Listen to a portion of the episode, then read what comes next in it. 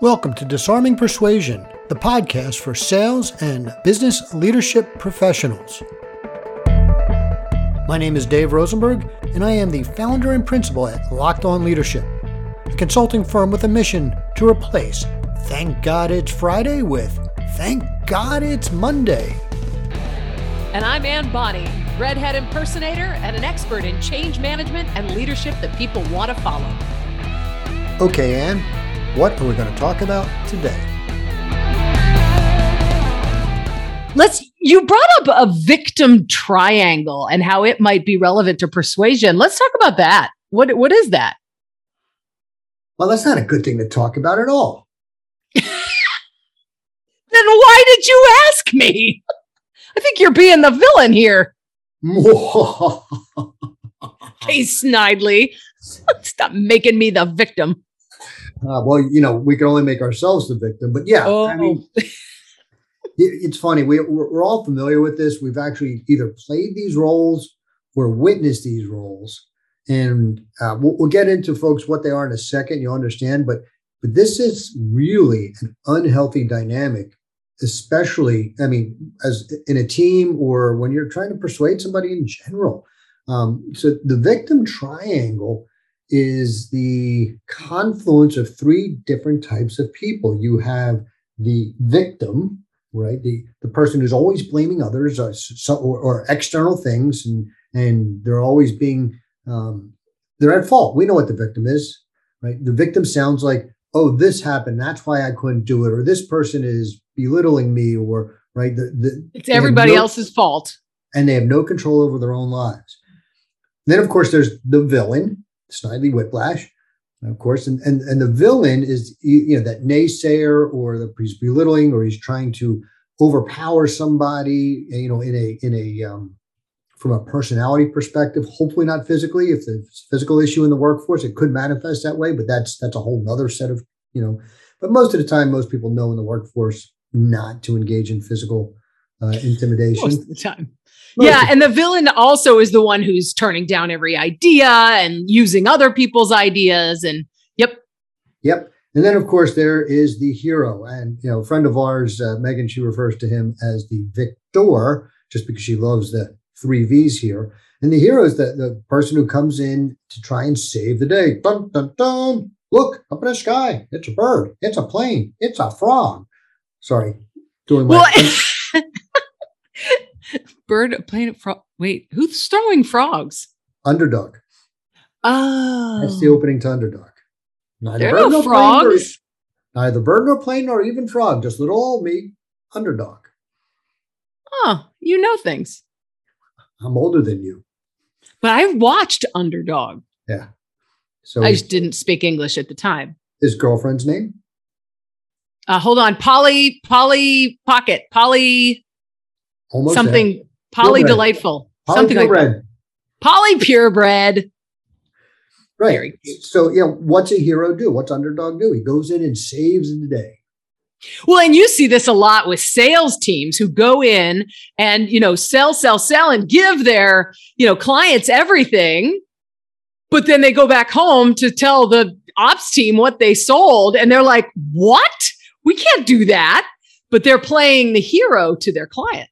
Right. And that actually brings up a really interesting point because if you get in one of these roles, you will probably end up at some point in the other two. So let's take your example. You're that sales guy.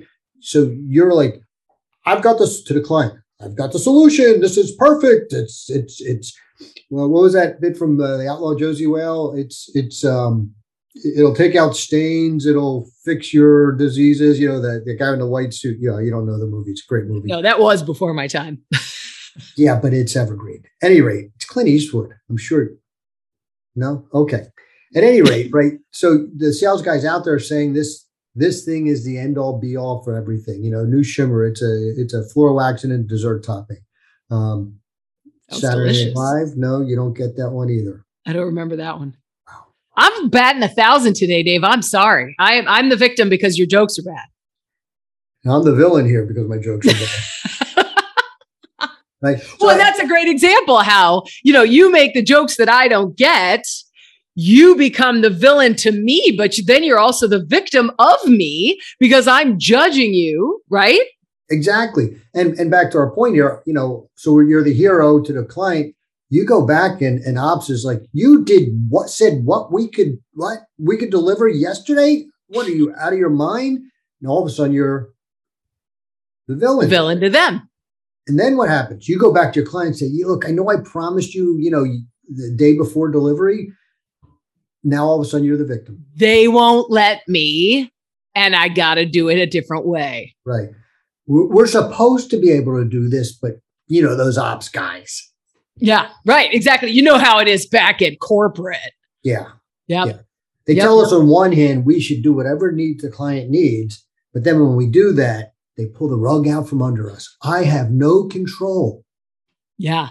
And and the key is here to recognize these things in yourself. And I love that was a perfect example that you just said how when we play one, we end up playing all three and we're playing all sides of the triangle um, and making other people that we're interacting with into these other roles as well. Yeah, and before before we get into how we can um, uh, mitigate this and make it better and healthier, I want to point out and ask a very simple question what happens the next time I go back to that client? You become the villain. Well, or the victim. E- either way, what's my ability to persuade? Bringing it back yeah. to you know, I, I, so I may have persuaded you in the first place, uh-huh. but as soon as I move from hero to either villain or victim, my ability to persuade has been hugely degraded. Because trust and respect goes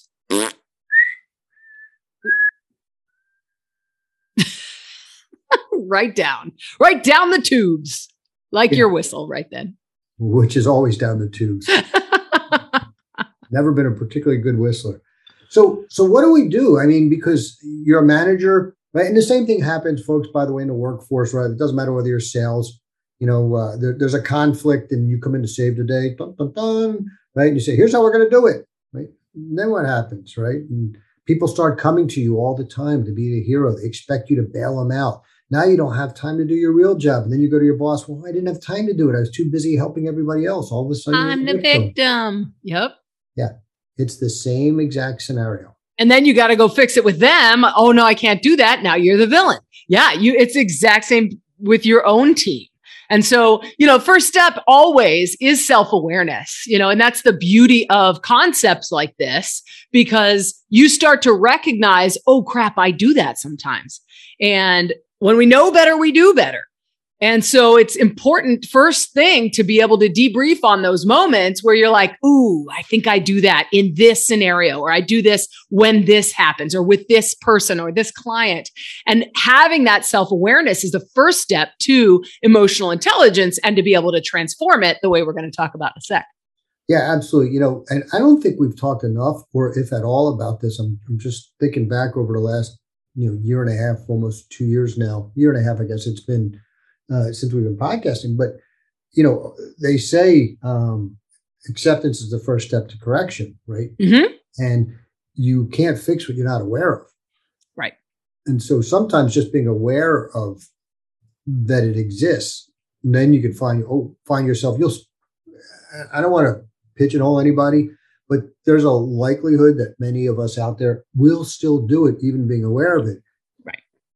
Sure. Well, absolutely. And that's and that's the key. Like you learn a concept like this and it pings in your brain when you do it and you're like, "Don't, I just did it." And it doesn't mean you're never going to do it again. But the key is to identify, all right, that just happened. I wish I had done something different. And here's what I'd like to do next time. And by over and over repeating that little script or that plan, you end up saying, you actually end up catching yourself before you do it right putting the putting the gate between the thought and the plan and the behavior and saying oh wait this is one of those moments i don't want to do that i'm going to do this instead but it takes a couple times and you got to stick with it right and there's there you can speed up the you could speed up the learning curve if you take the moment, take a few seconds to go, okay, what was that scenario? What triggered me to become slash the victim slash the hero? Doesn't matter which one it is.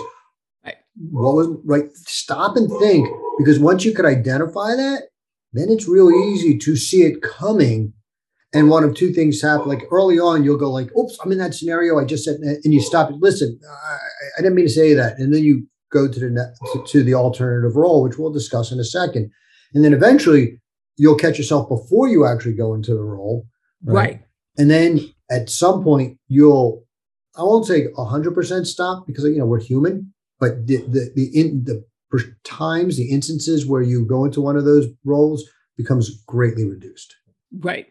Right. And and these roles aren't just bad to other people. They're also bad to yourself. I was just thinking about it in terms of a romantic relationship. Where as soon as I try to be the hero and say, "Oh yeah, that's okay with me. Oh yeah, no, I don't mind that." when actually now I'm building resentment within myself because when I'm honest with myself, I actually do mind. I then have to become the villain to my partner saying, wow, you know what? I'm not getting what I need here. And it's all your fault. And I'm not only the villain because I'm being angry with you, but I'm being the victim as well. So as I was thinking about it, it's not just taking the rug out from the people that we work with, but it's also taking the rug out from ourselves. Absolutely. And you know, the reality is we talk about persuasion and leadership, this is not strictly business. It's not like there's one set of skills for business and another set of skills for personal. This is just intra and interpersonal skills within ourselves and then how we interact with other people. Yep. Absolutely. And that self-awareness that you talked about is key is that that you get slowly get better at it the the awareness of the moment comes earlier until the healthy way of interacting and, and taking part in these three roles the healthy version of it which we're going to talk about now becomes normal. Right. So we want to replace each of these with um lack of better term a healthy version. Uh, you know our, our, coach michelle talks about the shadow and the light side. So think of these as the shadow side. These are the dark side the, the light side. Right? So rather than be a hero or victor, as as as our friend Megan likes to call it, why not think of yourself as a coach? I remember when I was at um, Phone Systems Plus, the first job I had outside out of the Navy, uh, right? You know, besides my first company, which I will, you know, it's different. The first time I worked for somebody, and I was a sales manager, and I hired my first sales rep because I built a sales force there. And in the beginning, he'd come to, you know, I trained him. I had a training program I created because he was brand new to telecom. I trained him and he followed me, you know, in addition to formal training like I preach, you know, today, test and all of that. He followed me around so he could see the application. Blah, blah, blah, blah. Professionalism number one, ladies and gentlemen. Turn off your devices when you're in an important meeting. I just wanted to model bad behavior for you. So trying to figure out how to do the focus assist on my new Mac here. Not- Dave was around when Underdog was in its heyday. Thus, he's not great with technology. And next week on Disarming Persuasion Podcast, we will talk about generalizations. Why don't we just talk about falsehoods? Ah, the multi generational workforce and the challenges that come with it. Yeah, I'm just saying that just because I was true around when Underdog was in their heyday doesn't mean I'm bad with technology. Um, nah, it just means you're old. I raced my 10 year old nephew to the car the other day and I beat him. And he looked at me and he goes, Boy, you're old, but you're fast. I was like, Yup. Don't forget it, kid. At any rate, um, so so this gentleman you know, he followed me, he followed me around, and he's finally off on his own. Yeah, I'm just pretending that last little bit didn't happen. You and could delete that out. I could, but I won't because you know me. You know, I want to give it unadulterated. So, folks, yeah, if you haven't figured it out, there is virtually no editing to this. Dan, Dave, and I don't even know my own name. Dave and Ann, unscripted. I went to go say Uns- Dave and Ann, and it became Dan. Right. That's our Hollywood couple name. Yeah, Dan. Oh, did you say Dan? You mean Dave or Ann? Yes. Um, at any rate, this gentleman, now that we've completely lost the train of thought, he, you should probably start the story again. I'm kidding. Don't go ahead. We know where you are. It was a Tuesday. Um, but at any rate, after training, he would come up to me with questions that was co- were covered in the training. And in the beginning, I would go all the time. I'd be, oh, here's the answer. Here's the answer. That's the hero, folks. When you're doing that, you're the hero. At Some point, I got so fed up with it, right? I started becoming the victim, the victim of his being the victim, right? His victim made me a victim. Mm-hmm. And I didn't want to be, and this was not a conscious thought like I, I knew about this victim triangle. I just know I didn't want to be a villain because I would demotivate him. And so I went, hmm, how do I answer his questions and break him of the habit of asking me? So I just would ask him, what do you think? And you go, I don't know. That's why I'm asking you. So I need you to do something for me, Ed, because we've covered this before. Go go back, come back with your best best guess. What do you think the answer is? When you have a question, never come to me again without the potential answer. What a huge difference that made. In very short mm-hmm. time, he stopped mm-hmm. becoming the victim. And, you know, he himself was, uh, became a creator because mm-hmm. he would come with his own solutions. Right. And and you know, coach, I always like to when I'm doing my leadership trainings, I always like to really define coach as we're talking about it here in the business setting, in the life setting. You know, performance coaching is different than sports coaching, right? Because sports coaching, I'm the expert. I'm the one who went to the Olympics. I know what you're going to do. I'm going to tell you to run laps. I'm going to tell you what to do. You're going to do it. And maybe you get to go to the Olympics too. Whereas in this kind of coaching, what we're talking about is drawing out people's own knowledge, drawing out their own ability to solve their problems and think through things. Um, and sharing your knowledge and experience with it. It's not giving them the answers and telling them what to do. It's empowering them to think for themselves and working through solutions together. Yeah. And I would submit a sports coach also does that it's that they roll the wear the hat of coach and teacher or coach and instructor. Sure. Because depending on where you are, so you know, you look at you know a, a well-established, you know, uh, Tony Gwynn when he was you know at the heyday of his career, and you know he was you know a 320 batting average. He didn't need somebody teaching him how to swing a bat or how to hit the ball, but he did need somebody to bounce ideas off of to help. You know, okay, you know, maybe see things that he doesn't see, which is what a coach does, um, and and extract his knowledge from him, right? And so in that sense, a coach is all the same. I know, you know, a lot of times, you know, hockey, as you know, you know, I'm a huge hockey fan. What the coach is drawing up plays on the bench, it's not the coach telling the team. It's like, you know, he, they're soliciting input because these are most of them seasoned professionals who are out there playing to go, oh, you know, these are our tendencies. Here's what we do. Why don't we do this? Why don't we do that? And the coach is facilitating, not directing. Okay. Well, then, just for those of you who aren't clear on sports coaching like myself, I like to make that distinction. But yeah, no, you bring up a great point. Yeah. Well, I just thought I'd play the villain to you and, and make you feel bad. That's all right. You do that a lot. I'm good. I'm just the victim here so so we replace victor or or hero with coach. As i think i just alluded to the victim you want to try and think about creator right? So mm-hmm. instead of and this is this is what happens right? And this is what i asked ed to do. Instead of going oh what do i do? What do i do? The train's barreling down. I'm tied to the train tracks and i can't write. How about start thinking hmm what do i do? How do i solve this? Right and that's exactly the mindset you put your trainee in when you said, don't come to me with questions anymore. Come to me with questions and a possible solution or answer, having thought about it beforehand. You've created a creator in that process. Absolutely. So, so when I switched from hero to coach, it automatically switched the victim to the creator. Yeah. And if you think about us at the beginning of the pandemic, Uh, everybody.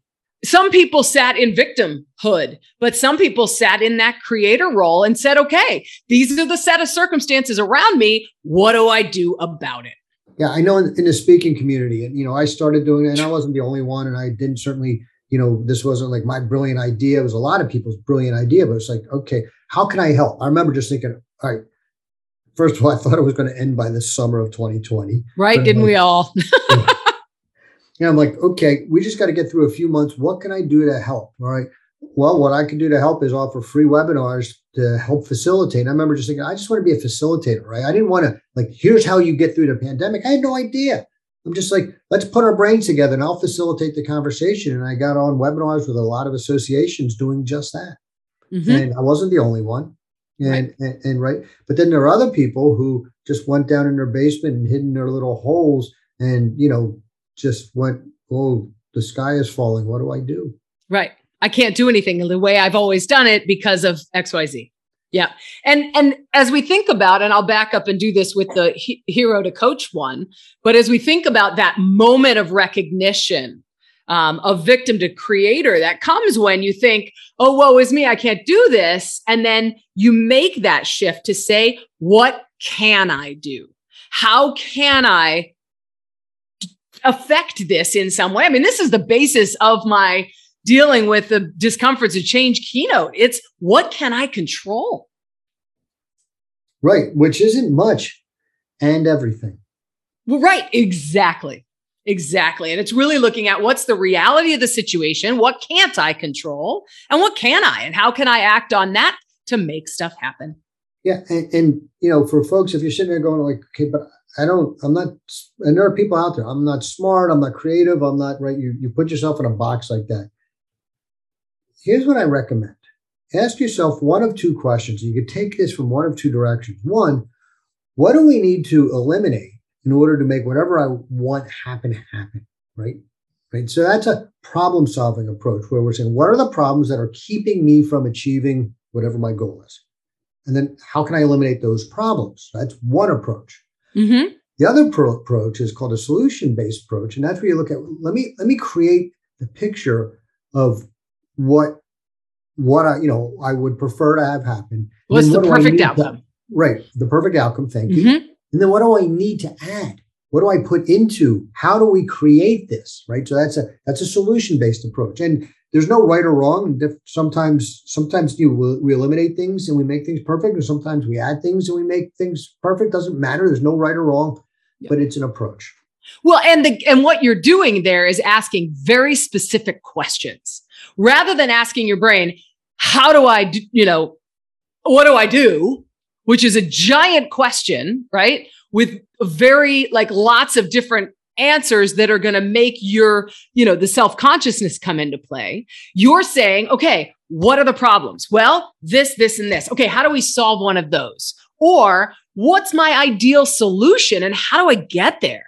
You know, what do I need in order to get there? You're asking for a very specific thing, which your brain's going to be able to zero in on a lot faster, avoiding all that, man, you can't, you can't, it's man.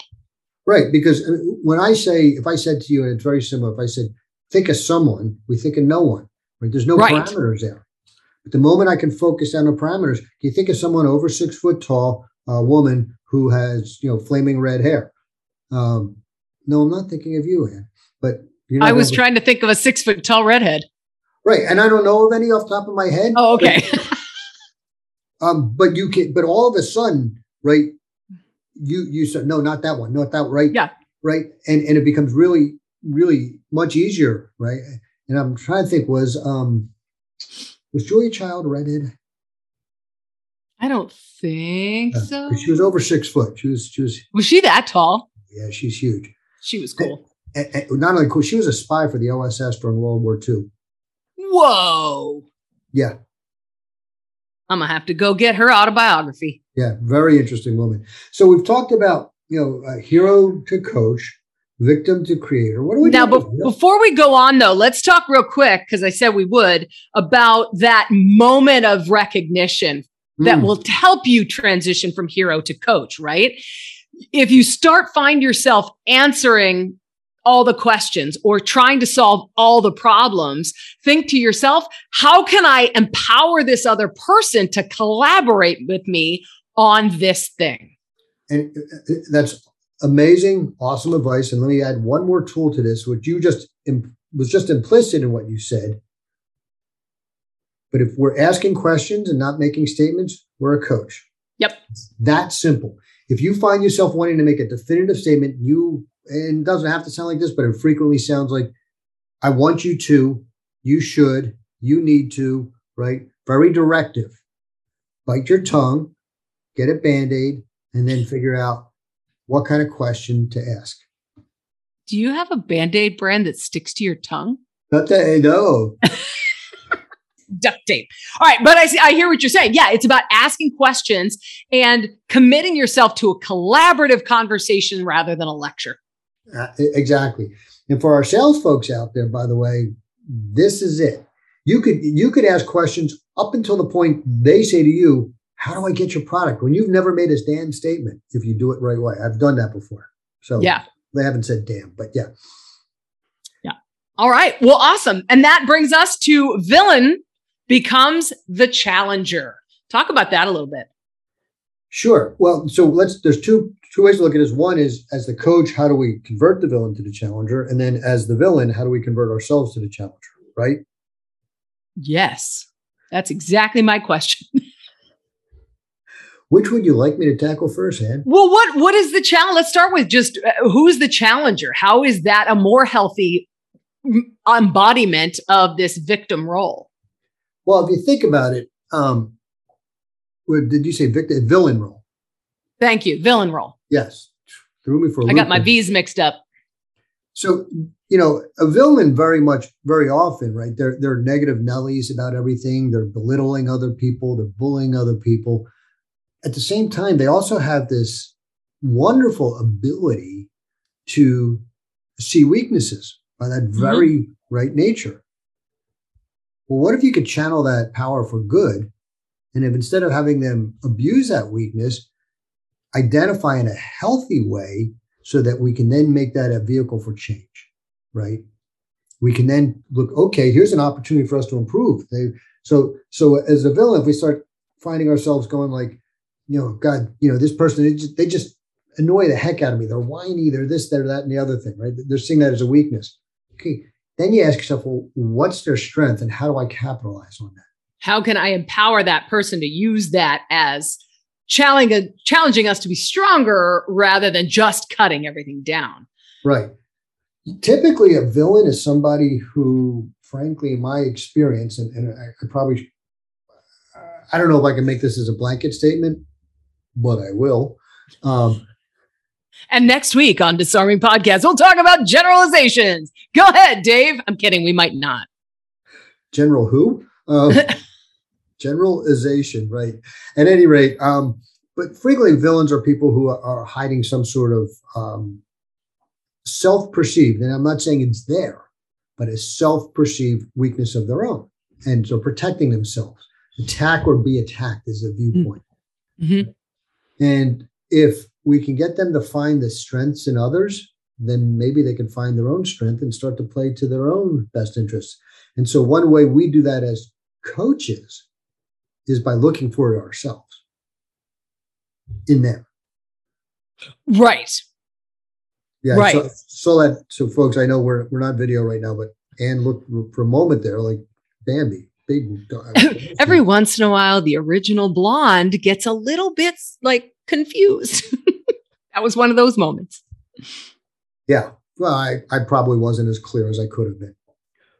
No, I just got confused. Yeah, so it's it's helping to find for those people who are being negative, helping to find the positive outlet for that making again committing to that collaborative conversation as a coach and saying oh you know what? You bring up an interesting challenge here. Let's talk about that and figure out how we can solve that. So you are empowering them to become that creator rather than just the villain.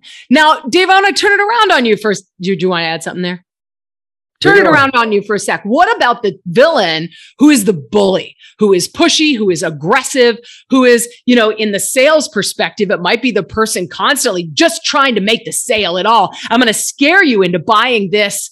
Okay, perfect example. I had somebody buying, selling me eye makeup remover once, telling me about eye mites, little bugs that crawl into your eyes at night and eat your old mascara.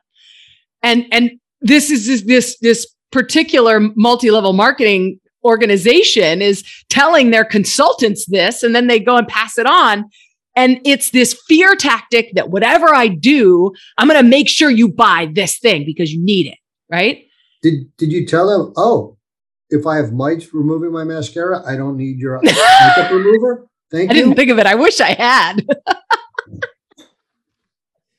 no, but so what about the that? So you chat. You talked about the villain side of the naysayer and that negative Nelly and the person who is always cutting down ideas. What about the bully though? How do we t- coach them into becoming the challenger? You know, I, I think, and that's a big challenge because, again, especially bullies, it's because they're protecting themselves. Mm. And if we can help shore up, if we have to, if we can help them identify where they perceive themselves. And I want to be real careful with my wording here because it, most of the time it's it's not this way. But where they perceive themselves to be vulnerable, and then help them shore up that vulnerability in a healthy way, the bullying will probably stop on its own. Right. Yeah. Because once they realize when people become vulnerable themselves, and that's what it takes, it's them to go, listen, you know, this is what I'm really afraid of. And this is not this is not a single conversation, guys. Uh, not my experience. And you know, maybe I'm maybe it can be. It's just not my experience that it has been. Um, and you know, you have to work with them. I'll be quite candid. I don't have a lot of tolerance for that. That's right. And so this brings up a whole nother point that may not be popular with a lot of people, but there's only so much grace in me, especially in business you know i and i feel for the individual and if i can't help them quickly i'm to let them find another resource for their bullying because i i can't keep that up it's not my job to make everybody better irrespective of how long it takes. It is my job to make everybody better but not at the expense of the company the environment, the team, the, culture, the, team. the job, the client. Yeah. Well, and and I think to a degree, when we find that person who's playing the villain, if we're looking at the external, we kind of need to play the challenger ourselves and challenge them to a different way of thinking.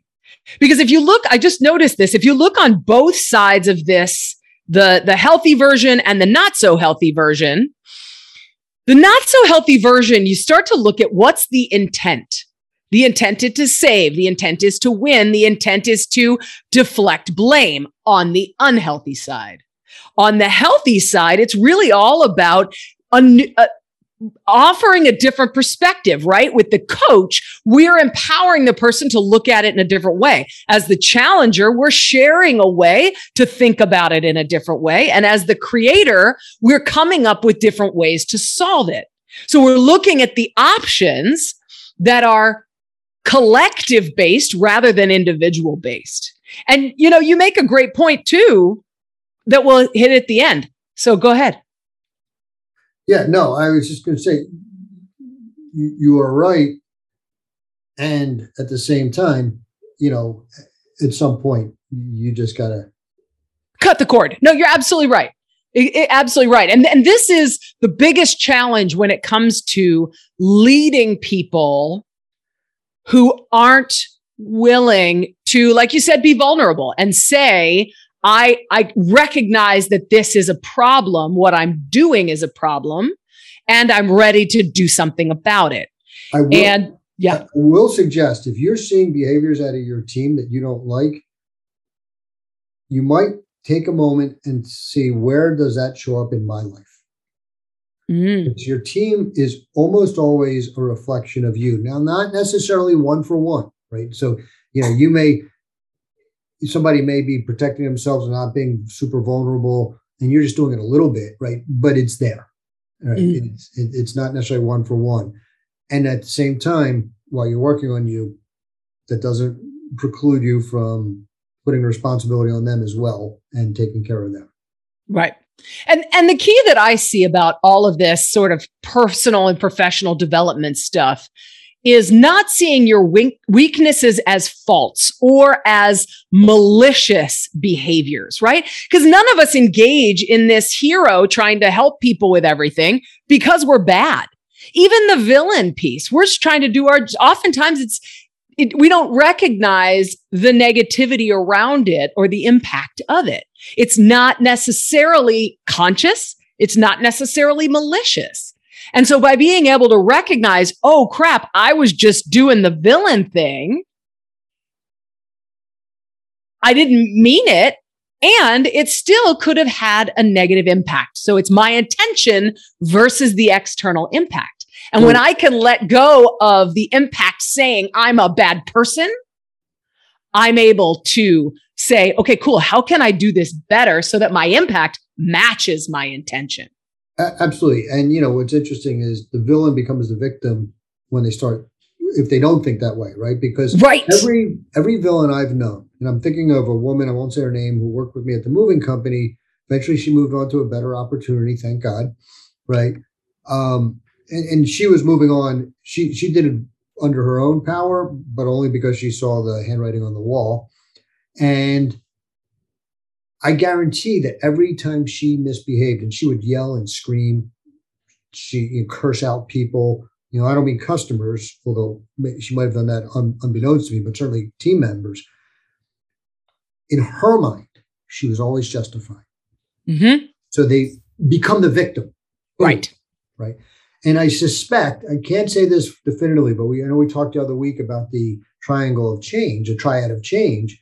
And I think similarly, if you can become the coach and become the creator, the victim will become the challenger as that environment Im- improves.